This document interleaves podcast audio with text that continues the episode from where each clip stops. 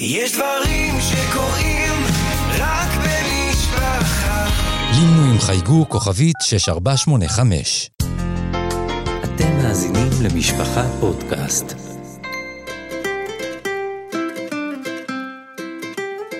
זמן סיפור סדרת סיפורים לילדים מתוך ספריית ילדים של משפחה.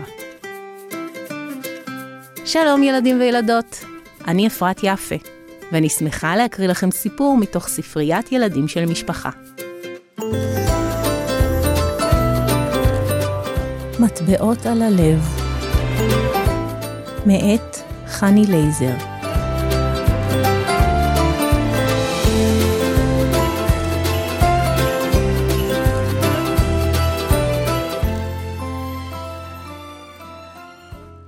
היום אבא ידליק ארבעה נרות, מודיע מנחם למוטי.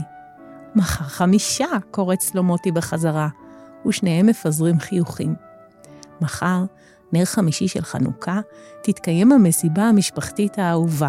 חלי, האחות הנשואה, מגיעה עם אפרים כבר בצהריים כדי לעזור בהכנות. עם אליהו ושושי התאומים השובבים שלהם, ושיפי מנגנת בכינור. מעניין אילו לביבות תטגן מחר אמא, לוחש מנחם מלקק את השפתיים, שהוא נזכר בלבבות התירס שהכינה אמא בשנה שעברה. אני מחכה דווקא לחידות של אבא, מתלהב מוטי. בחידון הקודם ידעתי את כל התשובות על החשמונאים. אז אל תתאכזב, מגלה מנחם. אבא אמר לי שהפעם הוא יספר לנו סיפור. סיפור? מוטי דווקא כן מאוכזב. כן, סיפור על אבא בעצמו כשהיה ילד בגיל שלנו. מעניין, מסתקרן מוטי. ופתאום הוא מחכה למסיבה אפילו יותר. אמא מכניסה קערה מכוסה במגבת, והתאומים השובבים מנסים להפוך אותה. אתם לא תשתתפו במשחק שסבא הכין למסיבה, נוזף בהם אליהו. הפעם הכנתי דווקא סיפור, מדייק אבא. הוא מרחיק את הקערה מהשניים. בעצם, לא הכנתי אותו. הוא סיפור אמיתי, ואם כבר, הוא הכין אותי לחיים. אמא מסירה את המגבת, ולביבות תירס מציצות מן הקערה. מוטי מאושר עכשיו, תאכלו, תאכלו, מעודד אבא את כולם. אתם מכירים את האמרה שלי. כשהפה סגור, האוזניים פתוחות, אז תאכלו בפה סגור, הוא צוחק. ותשאירו לי לביבה אחת לסוף. כולם צוחקים ומשתתקים. הייתי אז בגיל של מוטי. גם לי היו טלטלים בצבע של ריבה ואבקת סוכר על הלחיים. היו לי חברים נחמדים ומעמד טוב בכיתה. הייתי ילד שמח ועליז. סבא, גם היום אתה שמח, צועק אליהו מרוח בתירס. בוודאי, אבל מהסיפור שאספר עכשיו, תבינו למה לא תמיד זה היה לי קל. לפחות בכל פעם כשהיה מגיע חנוכה. שיפי מחזירה את הכינור לנרתיק. הסיפור נשמע מסקרן.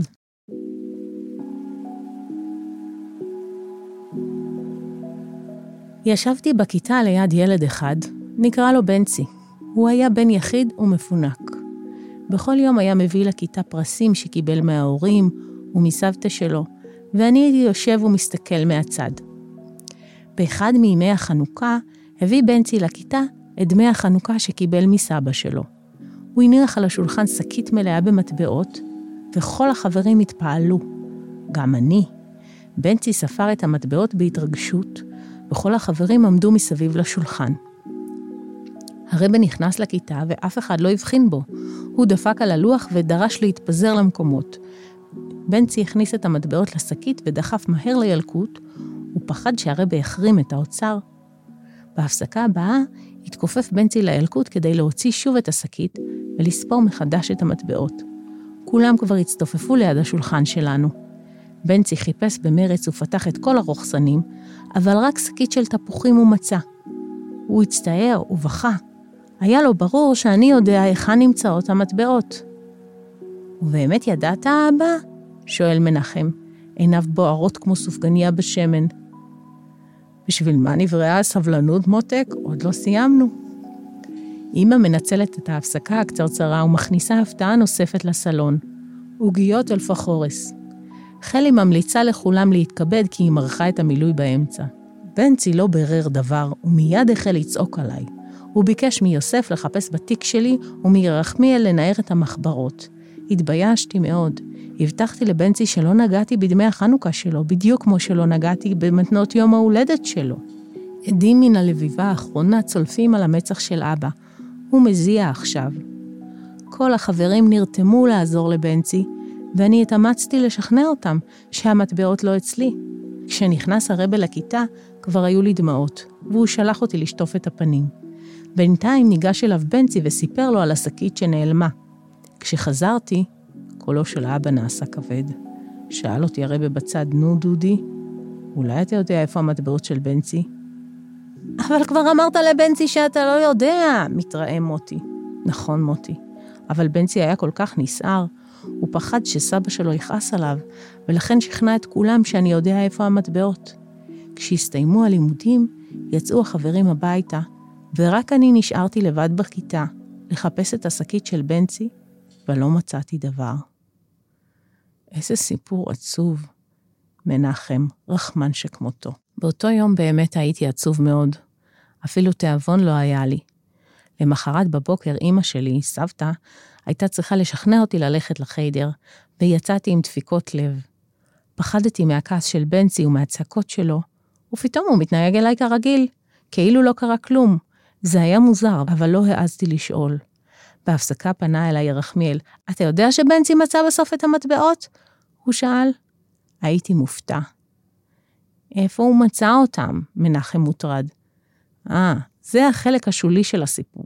הוא חיפש את המפתחות ומצא אותם בחור פנימי שנוצר בילקוט, ושם מצא גם את המטבעות.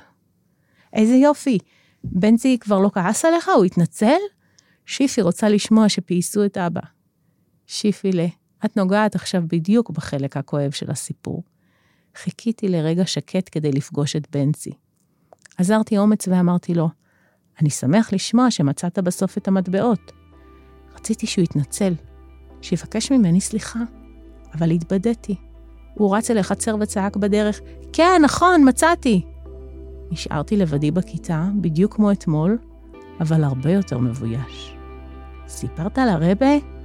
הודעת לחברים שנמצאה השקית? הייתם ברוגז? המון שאלות חכמות, מהנהן אבא. מאז לא דיברנו על הנושא. אני ביקשתי לעבור מקום, ובנצי הפסיק להביא אוצרות, אבל המטבעות הללו הכבידו לי על הלב. בכל שנה כשהייתי מקבל דמי חנוכה, הרגשתי מחדש את העלבון הזה. אבל שלא תחשבו שנתתי למטבעות הללו להמשיך ולהכביד עליי. בכל הזדמנות דמיינתי את בנצי מבקש ממני סליחה. לפעמים דמיינתי אותו בוכה ורועד מהעונש של סבא שלו. לפעמים דמיינתי שהוא נמצא לבד בבית וסופר מטבעות בשעמום. היו לי כל מיני מחשבות ודמיונות. העיקר שלא ארגיש עוד פגוע וכאוב. העיקר שאסלח באמת. ומה אתם אומרים? הצלחתי במשימה? שואל אבא ואינו ממתין לתשובה. ודאי שכן. הנה אני מספר לכם את הסיפור הזה, ותכף מחלק דמי חנוכה בשמחה. אבל אבא, עד היום הזה הוא לא ביקש ממך סליחה? מבררת שיפי בדאגה. נכון, אבל מה זה משנה כבר? אבא מעביר לביבות אל הצלחת. אני סלחתי בלב שלם, וזה העיקר. אנחנו אוהבים לשמוע סיפורים על הילדות שלך, מחמיא מוטי. אבל תשאל אותנו גם חידות, בסדר? בסדר, בסדר, זורם אבא. חידה ראשונה, במי תלויה היכולת שלנו לסלוח? בנו או בסביבה שלנו?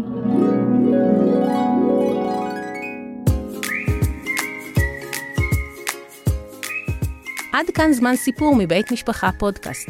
תודה לעורכת שלנו, תהילה סיטון, למפיקה, איילה גולדשטיין, לעורכת הסאונד, שיראל שרף, לעורכת עיתון ילדים, אתי ניסנבוים. אפשר להאזין להסכת בקו הטלפון לילדים, 077 2020 123